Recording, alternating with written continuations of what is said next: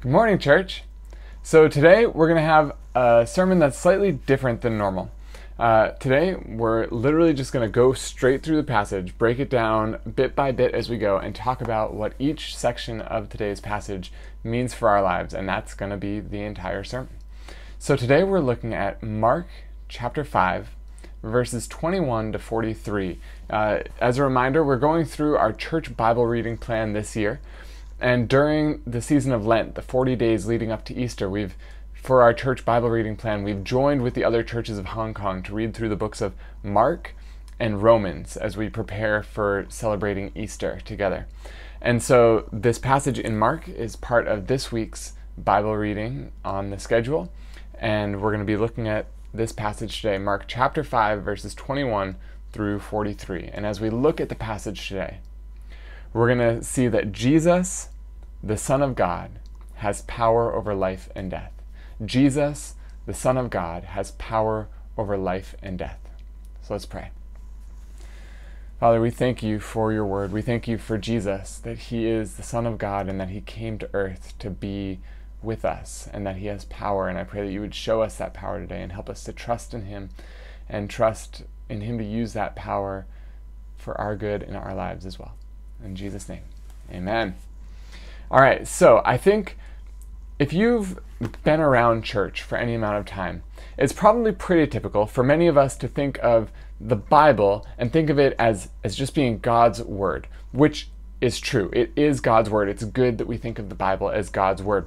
But when we think of the Bible only as God's word, it can be easy to forget that God chose for his word to be written through real life human beings. These, these people who wrote the individual books of the Bible, they lived in specific times and places in history. They were real life people. Each of them had specific reasons for writing the books that they wrote.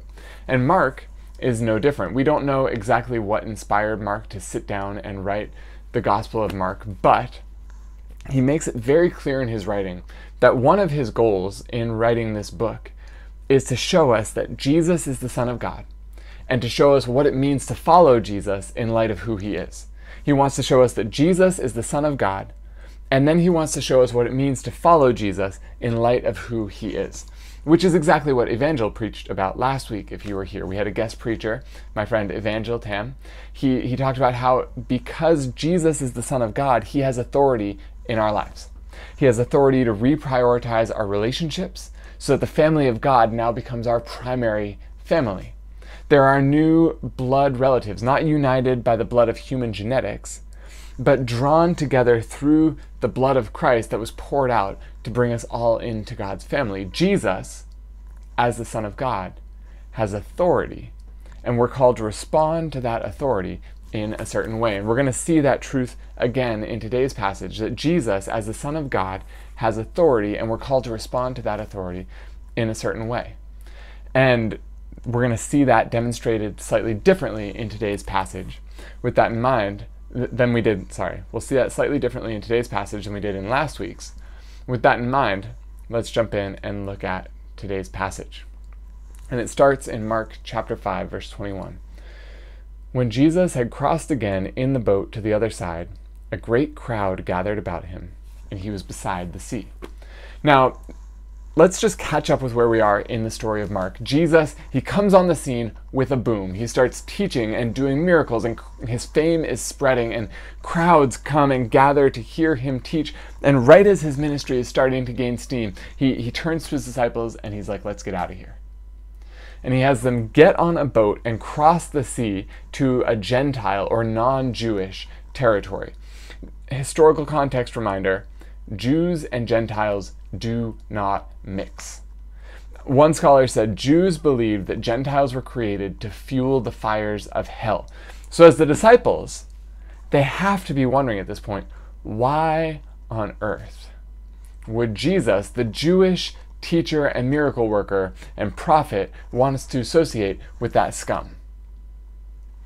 And from the disciples' perspective, this trip across the sea was one of those trips where everything that can go wrong does go wrong. So on the way across the sea, a storm breaks out. And the disciples probably thought this is a sign from God. He's telling us we made a mistake getting on this boat, turn around and go back. And so they wake Jesus up afraid that they're going to die, and he just sort of gets up and he says to the wind and the waves, Cut it out. And they do. And the disciples are even more terrified now than they were when they thought they were going to die from the storm because who can do that? And then they get to the other side, to the Gentile territory. And what should greet them there? But a demon possessed man who's out of his mind and a huge herd of pigs. Two things that are disgusting to good Israelites. But Jesus does a miracle. He heals the demon possessed man, and in the process of doing so, wipes out the herd of pigs. And the people from the town, they start to hear about it and they start to come out to Jesus. And the disciples probably are starting to think, like, oh my goodness, we're going to get a crowd and he's going to get a huge crowd here. And then even more people will be following him. But that doesn't happen. No, because the people in this territory, they realize this Jesus guy is trouble. Yeah, he healed this demon possessed man, but he's been here for a grand total of 10 minutes and already caused hundreds of thousands of US dollars worth of damage to our local economy. If we let him stay, what's he going to do? He's going to wipe us out completely. And so they tell Jesus, You have to leave. Get out of here. Go home. And so Jesus, as soon as he and his disciples land, basically have to get back in the boat, turn around, go back to Israel. And as soon as the boat lands back in Israel, the crowds that they tried to leave behind are right there to meet him again. And that's where today's passage is picking up. So let's look at verses 22 and 23. Then came one of the rulers of the synagogue, Jairus by name. And seeing him, he fell at his feet and implored him earnestly saying, My little daughter is at the point of death. Come and lay your hands on her so that she may be made well and live. So, Jairus, he's the type of person who has it all in life. He's a, synagogue ruler, which means he's probably respected in the community. He's in a position of power and privilege. He may have a good amount of money, and yet, this powerful and privileged man fights through the crowd and throws himself on the ground at Jesus' feet because he's in trouble. And all of his power, all of his prestige, all of the things he has going for him in life cannot help him right now. He's desperate and he realizes unless Jesus does something, his situation is hopeless. And what's his problem? Well, his daughter is about to die. As a parent, I can't imagine the pain and agony that he's going through. I hope I never have to. And Mark doesn't tell us too much about the daughter's condition. Has she been sick for a long time and now it's just reaching the end? Did this just come on suddenly? And on one level, none of that matters at this point. All that matters is that now she's in her last minutes. And if Jesus doesn't come and do a miracle, she has no hope. So her dad, a respected man in the community, he humbles himself. He throws himself on the ground before Jesus in the hope that maybe Jesus can save his daughter's life. The man clearly has faith in Jesus, faith that's willing to lose face for the sake of putting himself in a place where Jesus can help him. And Jesus responds to that faith. Look at verse 24. And he went with him, and a great crowd followed with him and thronged about him. Jesus goes with him, but Jesus isn't the only one who goes with this man. The whole crowd is excited because they just want to see another miracle. They want to be entertained by this amazing miracle worker, Jesus. And so the whole crowd starts making their way down the street to this man's house so that they can enjoy the show. But there's someone else in the crowd who desperately wants to get to Jesus for their own personal reasons. Look at verses 25 and 26. And there was a woman who had had a discharge of blood for 12 years and who had suffered much under many physicians and had spent all she had and was no better, but rather grew worse. So, on the surface, this woman is the total opposite of Jairus. Remember, it's a patriarchal society, so as a man, he's privileged. As a woman, she is not. He is a synagogue ruler who would be respected and looked up to by everyone around him. This woman has had a discharge of blood for 12 years, which means she has a sickness that under the Jewish law makes her ceremonially unclean. That means she cannot even set foot inside the synagogue, much less be a ruler in the synagogue. She's, she's separated from God's people.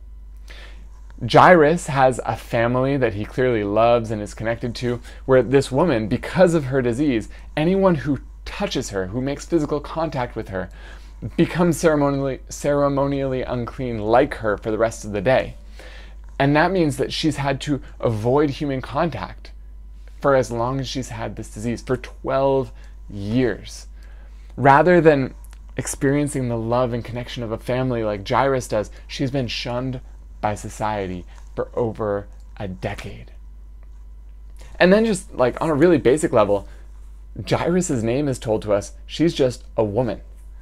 On every level, from a human perspective, Jairus is in a loftier position than her, a position of power and privilege and prestige that she can't even imagine. And yet, despite all their differences, Jairus and this woman find themselves in exactly the same place. Each of them is in a position in life where their situation is hopeless unless Jesus does a miracle for them. The woman, she's tried to get help from other places. She she spent all of her money on doctors, and none of the doctors could help her. They happily took her money, but their treatments only left her worse off than she was before. Every solution she turned to other than Jesus only left her worse off. Have you ever been in that position where you're struggling and you try to turn to a solution other than Jesus and they only make your situation worse? Maybe you're feeling sad and lonely, so you turn to pornography or alcohol to cheer you up, and you feel a little bit better for a while, but then afterwards you feel more sad and lonely than you did at first.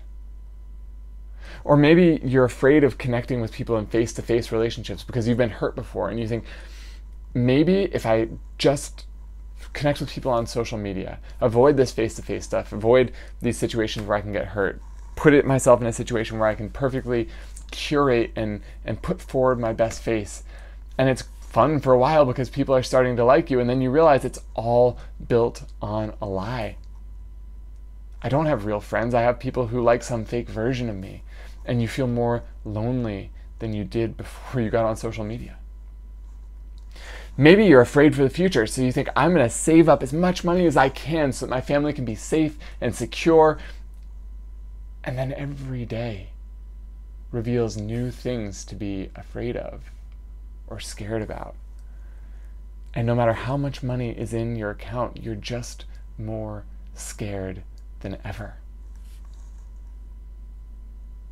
Let me tell you, when we say as Christians that the gospel is good news, it's not just because Jesus promises us heaven when we die. It's because Jesus offers us full, abundant life, the best way to live here and now on the earth as well. Jesus wants to give us full and abundant life, but that life is only available through knowing and loving and being connected to Him. And as long as we're looking to the world and its solutions to give us what only Jesus can truly give, we're accepting a cheap substitute that can't help but leave us worse off than we were when we started, just like this woman. So, this woman, she's in a desperate situation. What can she do? Let's look at verses 27 through 29. She had heard the reports about Jesus and came up behind him in the crowd and touched his garment. For she said, If I touch even his garments, I will be made well.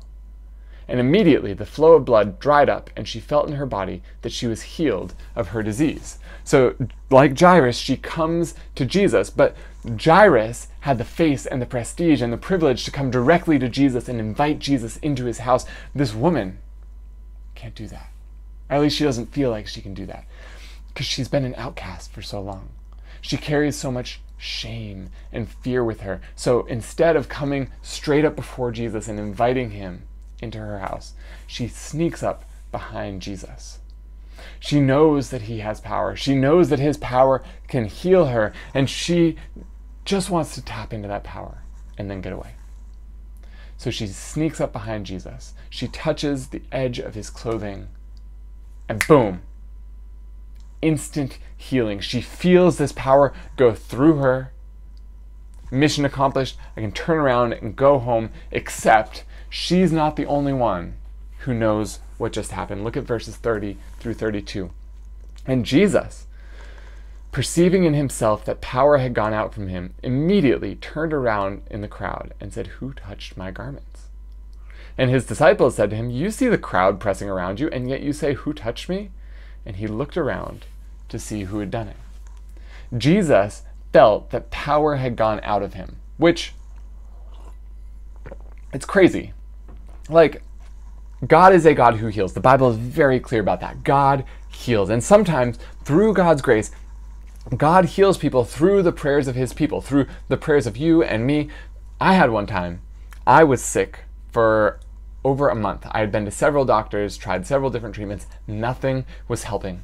I went to a Bible study one night and I told my friends, like, I've just had this issue for over a month. Nothing the doctors can do can help me. Can you guys pray for me?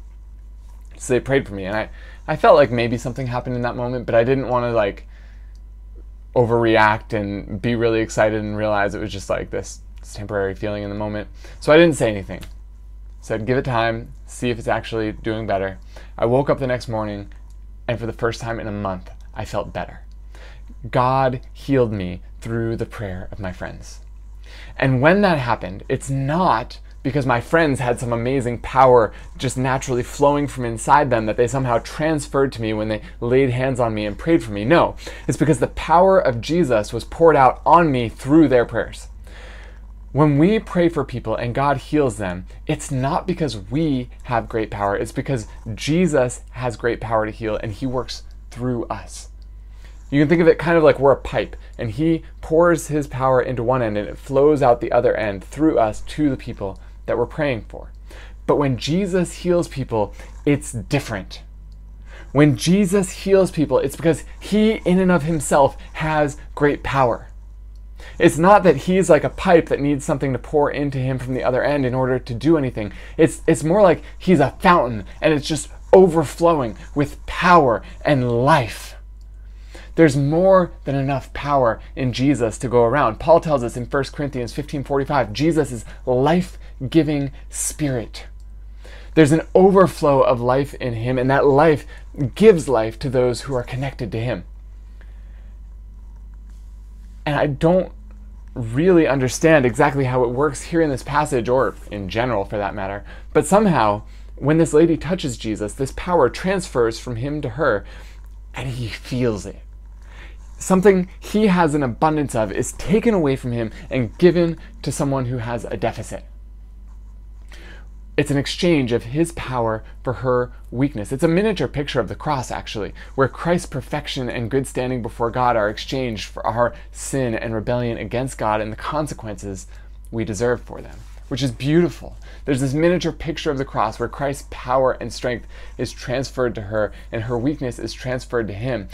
But Jesus feels it happen and he stops dead in his tracks. And he says, Who touched me? And the disciples all think he's nuts because obviously, Jesus, everyone touched you. The crowd is all around you. It's like being in Central on the MTR at rush hour. Social distancing is not possible right now. Everyone is touching everyone else because it's just a packed place. But Jesus knows that one person in this crowd touched him differently than anyone else, so he stops and he looks around. Now remember, he's still in the middle of a life or death emergency. Jairus' daughter is on her deathbed, ready to die any minute. If Jesus doesn't get there on time, tragedy is guaranteed. But Jesus stops. He turns around and he looks for who touched him in the crowd. Realize it would have been so easy for Jesus to just keep walking. The miracle had already happened. The, the woman was already healed. This little girl desperately needed him there. But Jesus had to talk to the woman. Why? Because he knew that her faith was present but defective. She had Aladdin faith. Here's what I mean by Aladdin faith. She thought Jesus was like the genie in Aladdin's lamp. You just have to rub the lamp the right way, and your wish is his command. And in a similar way, just touch Jesus' clothes, your sickness will be healed. But that's not how Jesus works. He's not a genie who can be forced to respond when we call on him using the perfect formula. He is God. He didn't come simply to impress us with cool tricks. He came to bring us new and abundant life. And that life is found in knowing Him, not just in using Him as a source of cool tricks. If the woman is healed of her disease, but she doesn't truly encounter Jesus in a way that changes her heart in that process, she won't have that abundant life. Because even though she's physically healed, she's still trapped. She's overcome by fear of others and shame, and that's why she won't show her face. And Jesus wants her to set her free from this fear and this shame that's also holding her captive so that she can live in full freedom, not just physical freedom, but complete freedom in her life. So Jesus stops. He turns around, even though he's in the middle of a life or death emergency, and he scans the crowd for the person who touched him, and the woman realizes she is caught. Look at verses 33 through 34. The woman, knowing what had happened to her, came in fear and trembling and fell down before him and told him the whole truth. And he said to her, Daughter, your faith has made you well. Go in peace and be healed of your disease. She's terrified, but she comes forward and tells Jesus the whole truth. And just as the Bible says it will, the truth sets her free. Notice a few things that Jesus does with her here. First, he draws her out. Given her circumstances in life, she has to be used to being overlooked. That's probably a big part of why she thinks she can just sneak in, touch Jesus, get healed, and disappear because no one else in life notices her. So why would Jesus notice her? But Jesus, by stopping and drawing her out, he communicates to her, I see you.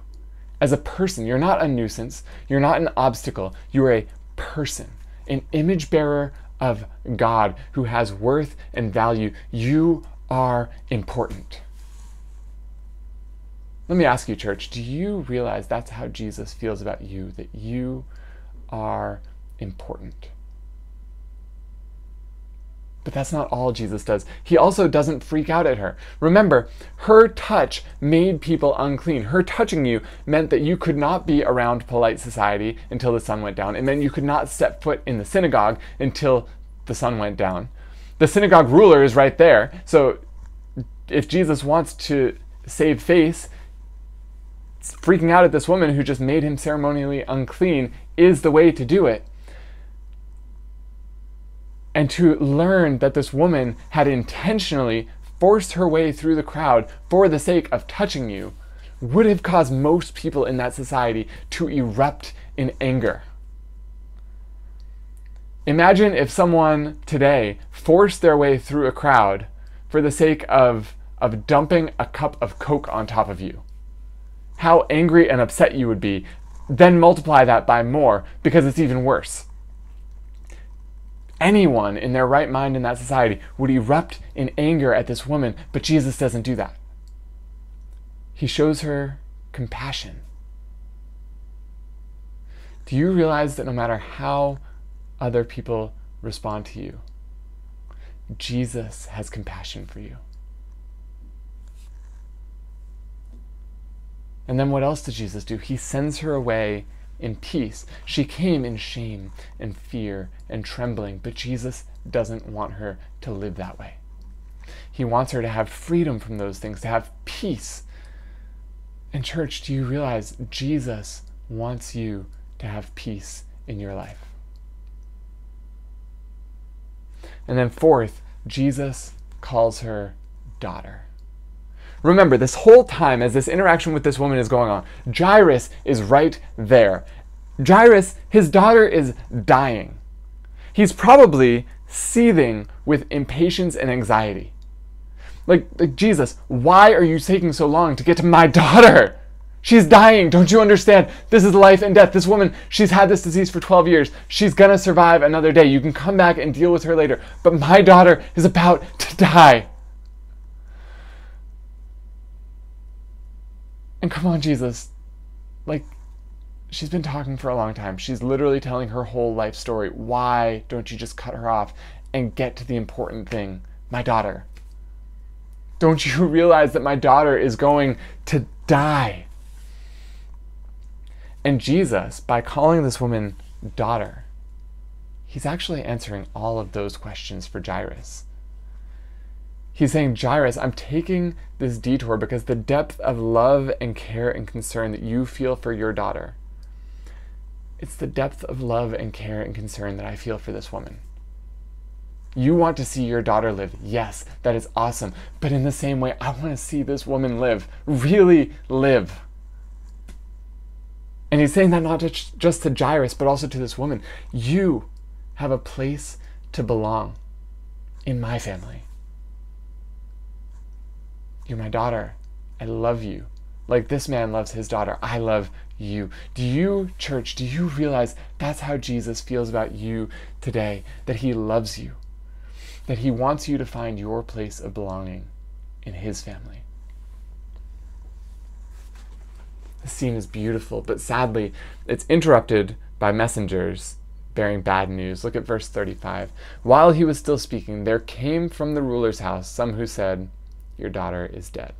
Why trouble the teacher any further? Jairus' worst fears came true. Jesus' delay to help this woman and listen to her life story cost the precious time they needed to save his daughter's life. And the messengers say there's no more hope.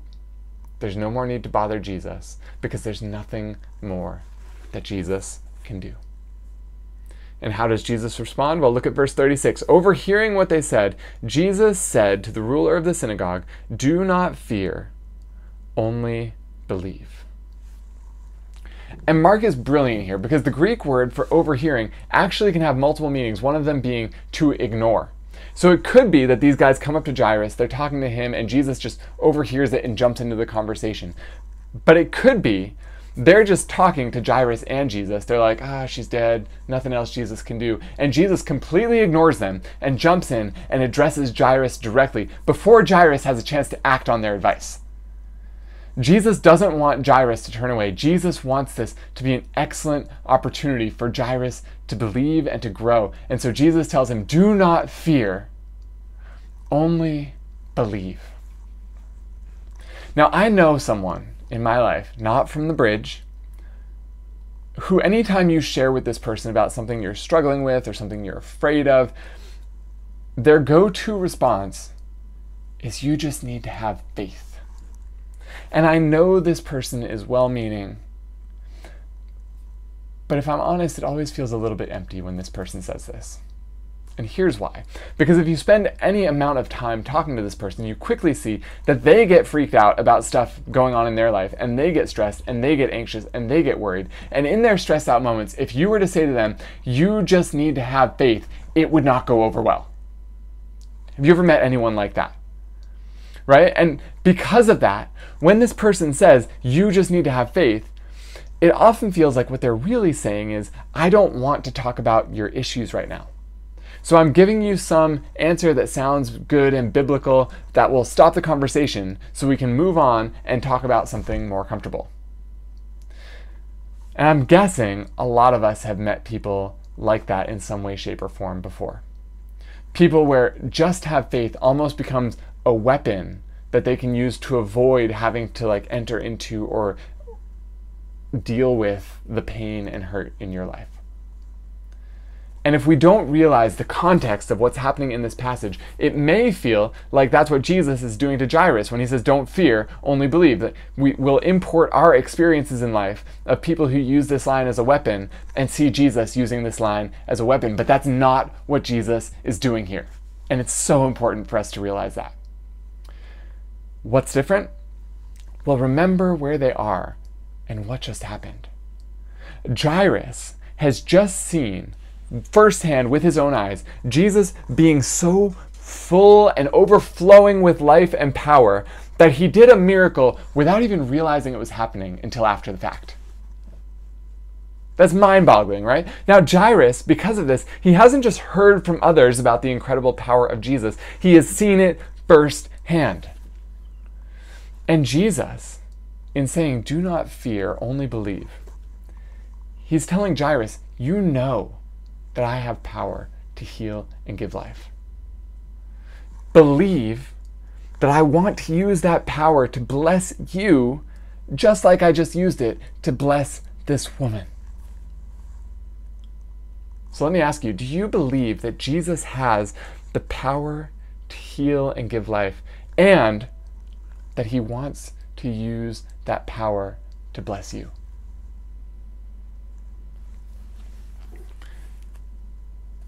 Apparently, Jairus is listening when Jesus says this because they continue on in their journey. Look at verse 37. And he allowed no one to follow him except Peter and James and John, the brother of James. They came to the house of the ruler of the synagogue, and Jesus saw a commotion, people weeping and wailing loudly. And when they had entered, sorry, when he had entered, he said to them, Why are you making a commotion and weeping? The child is not dead, but sleeping. And they laughed at him, but he put them all outside and took the child's father and mother and those who were with him and went in to where the child was.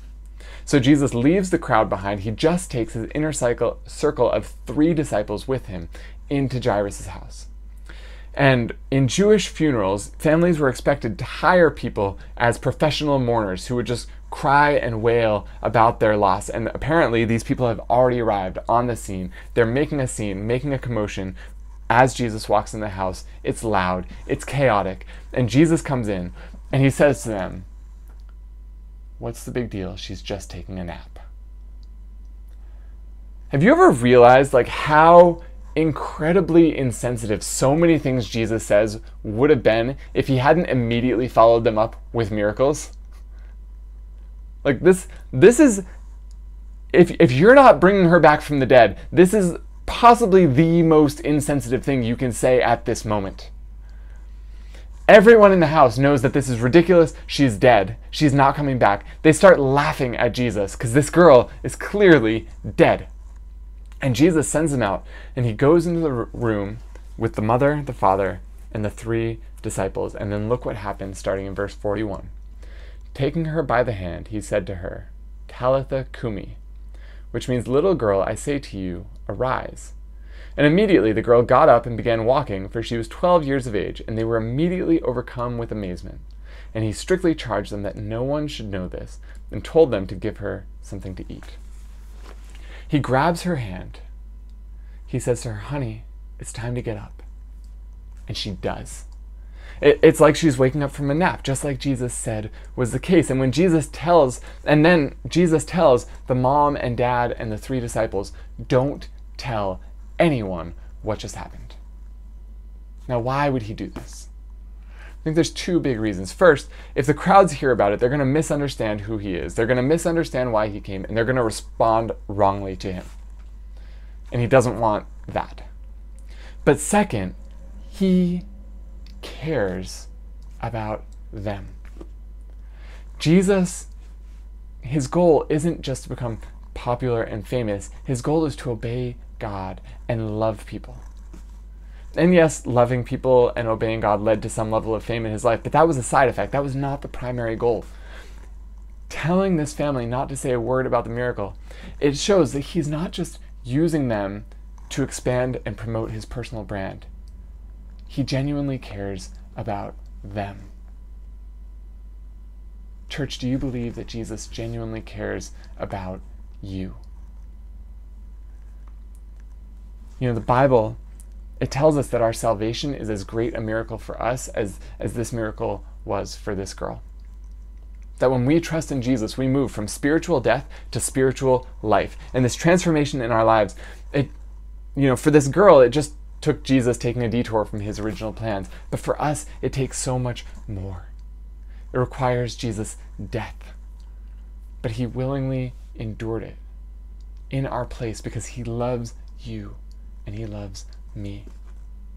And so, like Jairus, we can trust Jesus because we know that he is the Son of God who has power to heal and give life, and that he wants to use that power for our good because he cares about us. And then I love how the story ends. It might seem like a throwaway line to us, but it's so great. He told them to give her something to eat. And again, two things going on here. First, on one level, it just proves that the miracle is real because she's a real person with a body. She's not some ghost. She can eat. But then, on another level, it again shows Jesus' genuine concern for her as a person. Because she's been lying on her deathbed for who knows how long. She's presumably had zero appetite during that time. And now she's restored to full health. She hasn't eaten for a long time. She has got to be starving. And she's not just another miracle to Jesus, she's a person. And he sees her need and he addresses it. Isn't it great to know that Jesus sees your need? He cares about it, even when it seems small and trivial compared to everything else going on in life right now. Jesus sees you, He cares about you, He knows you, and He loves you. Church, Jesus is the Son of God. He has authority to heal, He has authority over life and death. And His authority is not oppressive, He uses it to care for us. He uses it with gentleness and compassion that addresses, yes, physical needs, but also spiritual and relational and emotional needs as well. And Jesus wants to give each of us full, abundant life. The type of life that can only be found in Him because He is the Son of God. Let's pray. Father, we thank you that life is found in Jesus. Thank you that He is so overflowing with power that He can give life to us.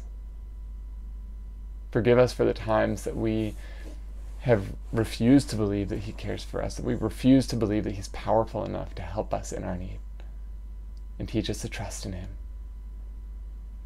Make us more like Jesus each day. Help us to respond properly to Him and His power and His care in our lives.